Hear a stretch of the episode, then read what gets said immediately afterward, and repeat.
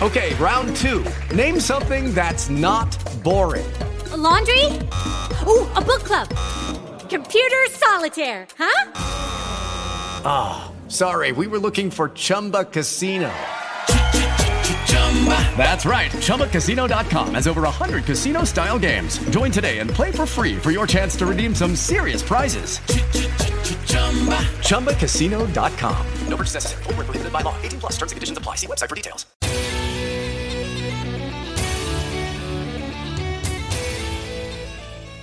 Buongiorno e benvenuti nelle notizie che vi raccontano il mondo che ci circonda. Sono Barbara Schiavulli e questi i titoli di oggi.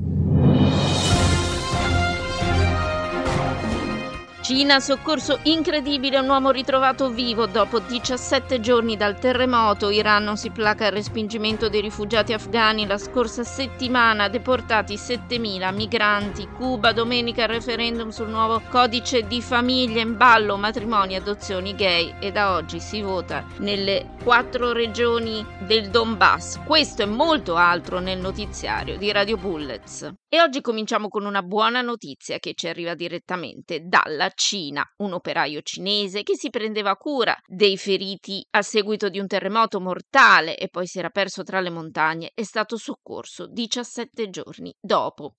Il sisma di magnitudo 6.8 aveva colpito la provincia sud-occidentale del Sichuan all'inizio di settembre, uccidendo almeno 93 persone, costringendo migliaia di persone a venire ospitate in campi temporanei. Gan Yu, dipendente della centrale idroelettrica di Guangdong nel Sichuan, è stato trovato vivo ma ferito mercoledì da un abitante del villaggio locale, ha detto la China Racial Radio, di proprietà dello Stato, definendo il salvataggio un miracolo. Gan era in servizio con il collega Luo Yong il 5 settembre, quando c'è stato il terremoto. I due sono rimasti indietro per prestare il primo soccorso ai colleghi feriti e prevenire le inondazioni che rilasciavano acqua dalla diga. Hanno tentato di lasciare la centrale elettrica remota camminando per circa 20 km, ma Gan era gravemente miope, ha perso gli occhiali durante il terremoto e ha lottato per navigare sul terreno montuoso, ha detto la radio. I due uomini hanno cercato disperatamente di chiedere aiuto, ci siamo tolti i vestiti, li abbiamo appesi ai rami degli alberi e li abbiamo fatti sventolare, ha detto Luo.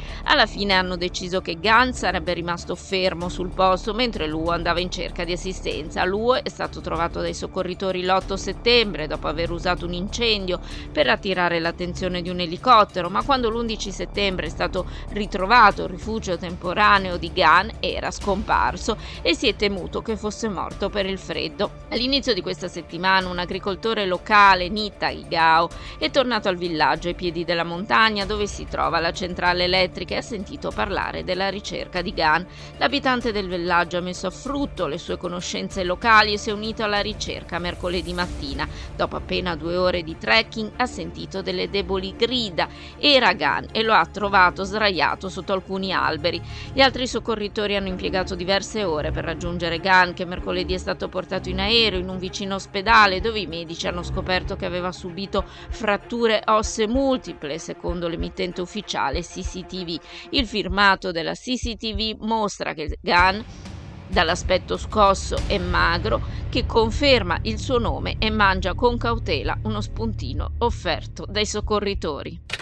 Alcuni paesi occidentali hanno espresso grave preoccupazione per la presenza di operazioni di gruppi estremisti in Afghanistan. Hanno affermato che i talebani non stanno rispettando i loro impegni antiterrorismo. Inviati speciali e rappresentanti per l'Afghanistan dell'Unione Europea, Francia, Germania, Italia, Norvegia, Regno Unito e Stati Uniti si sono incontrati la scorsa settimana e ieri hanno rilasciato un comunicato congiunto. Hanno affermato che la presenza del leader di Al-Qaeda, Ayman al-Zawahiri, recentemente ucciso, in un attacco degli Stati Uniti ha mostrato che i talebani non stavano mantenendo il proprio impegno. E mentre l'Afghanistan continua a rimanere nella morsa di una terribile crisi umanitaria, più di 7.000 rifugiati afghani sono stati deportati dall'Iran la scorsa settimana, ha riferito il ministro dei rifugiati e del rimpatrio guidato dai talebani. L'ambasciatore iraniano a Kabul ha detto che circa 3.000 afghani entrano illegalmente in Iran e altrettanti hanno documenti e visti legali.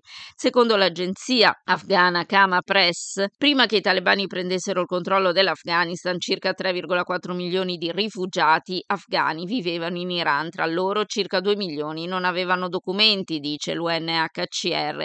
L'anno scorso la situazione è peggiorata drammaticamente con un aumento del 12% degli sfollati forzati rispetto al 2020. Amnesty International ha esortato tutti i paesi a cessare di deportare i migranti afghani, che siano in Turchia o in Iran, dove rischiano l'incarcerazione, la tortura, altri maltrattamenti e infine la deportazione forzata in Afghanistan. E come se non bastasse, stamattina un terremoto 4.3 ha colpito la regione afghana dell'Hindu Kush. Il presidente iraniano Ebrahim Raisi ha detto che la morte di Masa Amini, che ha causato proteste, sarà oggetto di indagine, ha contattato la famiglia della vittima e ho assicurato che continueremo a investigare velocemente l'incidente, ha aggiunto parlando a New York. La nostra preoccupazione è la salvaguardia dei diritti di tutti i cittadini. Intanto il presidente Raisi ha rifiutato a New York all'ultimo minuto un'intervista alla CNN perché la famosa giornalista cristiana Amanpour si è rifiutata rifiutata di indossare il velo. Credo, ha spiegato la reporter, che non voglia essere visto con una donna senza velo nel momento in cui il suo paese infuriano le proteste per la morte di Amini, la 22enne deceduta dopo essere stata arrestata dalla polizia morale a Teheran perché non indossava correttamente il velo.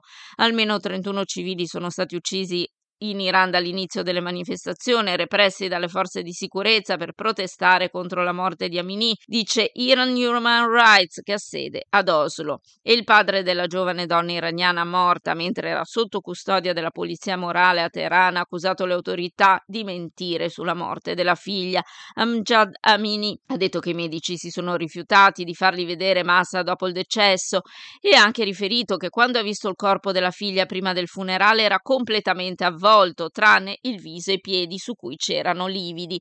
La ministra degli esteri tedesca Annalena Baerbock ha denunciato il brutale attacco contro donne coraggiose che da diversi giorni manifestano in Iran, vedendo nella repressione delle manifestazioni un attentato all'umanità. Gli Stati Uniti hanno imposto sanzioni contro la polizia morale iraniana dopo la morte di Amini. Condanniamo questo atto nei termini più duri e chiediamo al governo iraniano di mettere fine alla violenza contro le donne, ha affermato il segretario al Tesoro Janet Yellen. Libano, almeno 34 persone sono morte dopo che un barcone che trasportava migranti è affondato ieri al largo delle coste della Siria. Samer Kobrushi, direttore generale dei porti, ha affermato che i sopravvissuti hanno raccontato che la barca ha lasciato il Libano giorni fa. Nel suo intervento all'Assemblea generale dell'ONU, il premier israeliano Yair Lapid ha detto di essere a favore della soluzione dei due stati nel conflitto con i palestinesi, a patto che lo Stato palestinese sia pacifico e non diventi una base del terrore che minaccia Israele. Stessa cosa era avvenuta per gli accordi di Oslo nel 94, ma poi Israele non ha permesso che succedesse niente.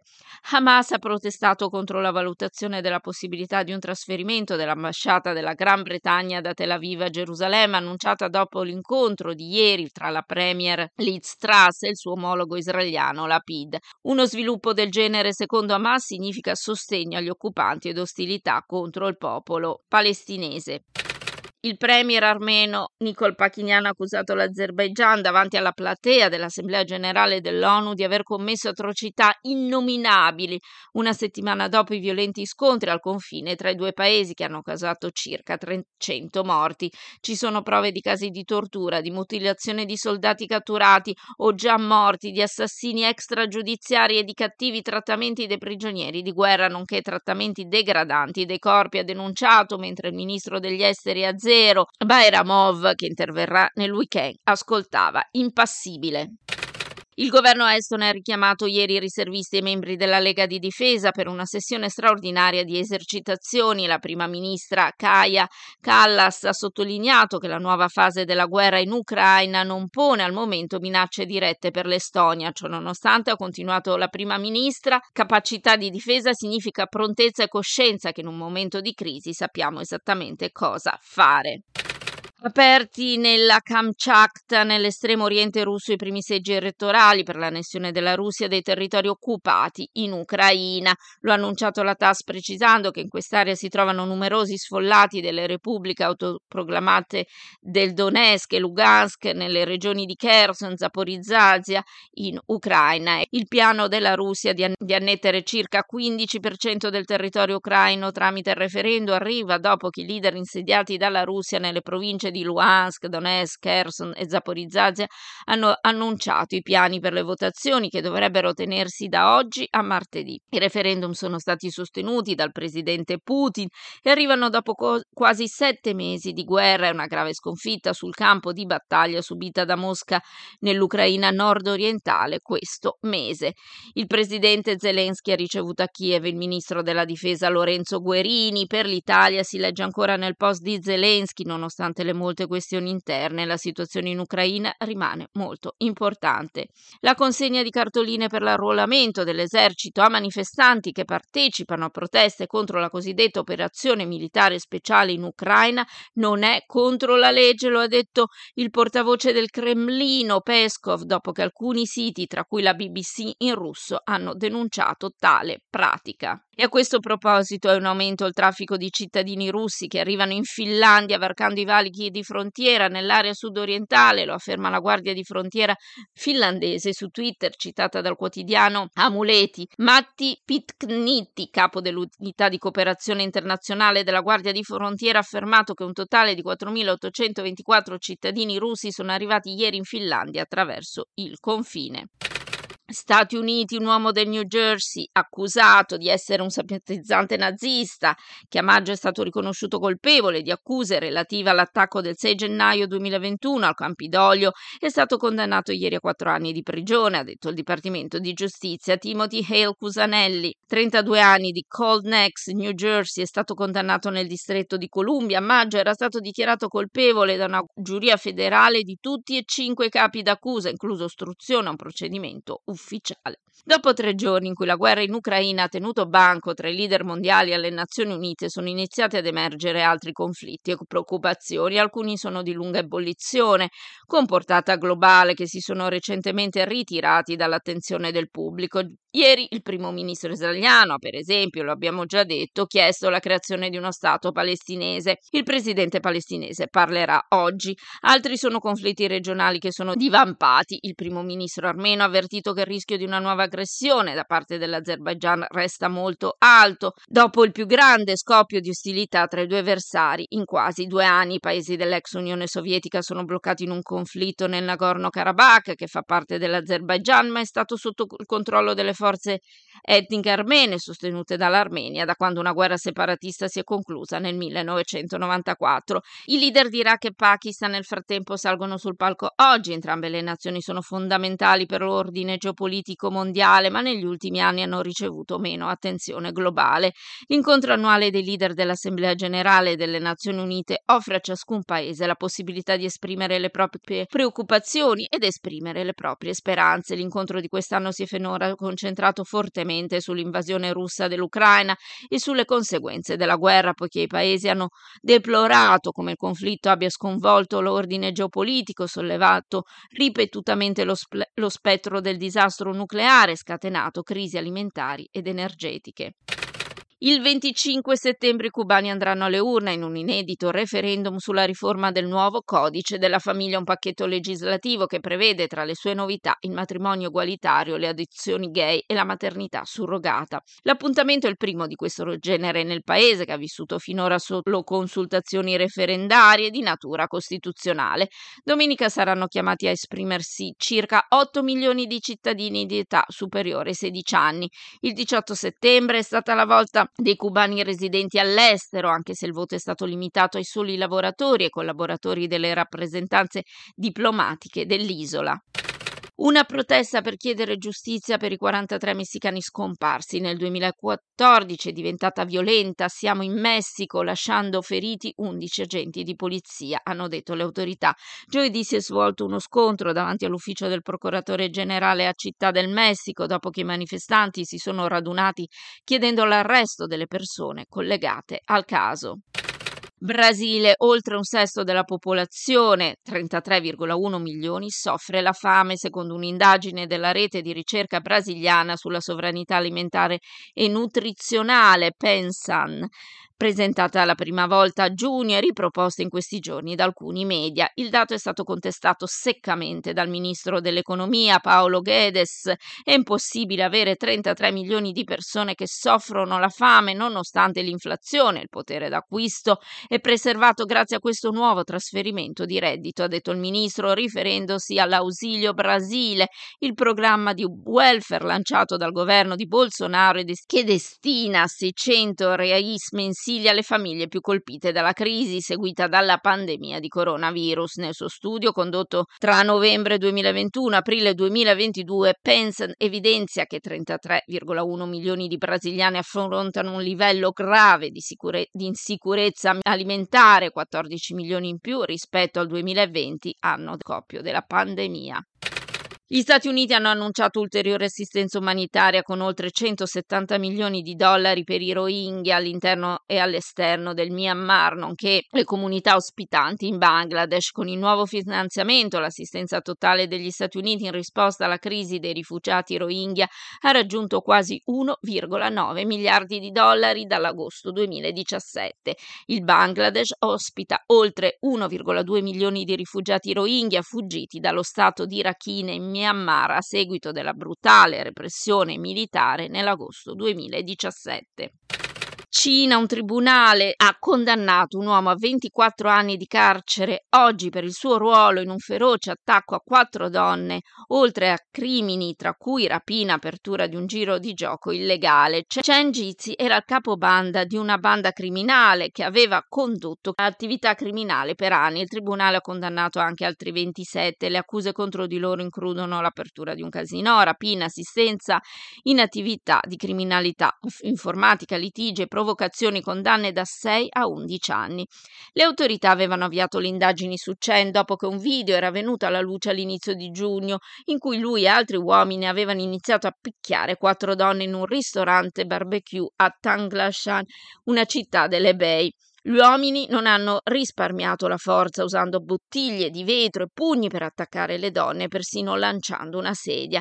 Chi segue il notiziario di Radio Bullet si ricorderà della storia, ma ritroverete il video sul nostro sito. Chen aveva aggredito la ragazza dopo che lei aveva rifiutato le sue pesanti attenzioni. E concludiamo con il Giappone. Il primo ministro Fumio Kishida ha dichiarato che il prossimo mese il suo paese allenterà i requisiti di controllo delle frontiere per il Covid-19, un passo fondamentale per favorire una ripresa del settore turistico giapponese che è ansioso di trarre vantaggio con lo yen al minimo in 24 anni.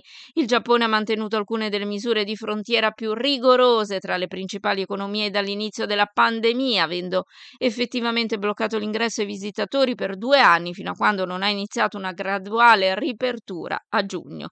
E da parte nostra anche per oggi è tutto. Grazie di essere stati con noi. Appuntamento lunedì con una nuova raffica di notizie. Hello, it is Ryan, and I was on a flight the other day playing one of my favorite social spin slot games on chumbacasino.com. I looked over the person sitting next to me, and you know what they were doing? They were also playing Chumba Casino. Coincidence? I think not. Everybody's loving having fun with it. Chumba Casino is home to hundreds of casino style games that you can play for free anytime, anywhere, even at 30,000 feet. So sign up now at chumbacasino.com to claim your free welcome bonus. That's chumbacasino.com and live the Chumba life. No purchase necessary. VGW. Void prohibited by law. See terms and conditions. 18 plus.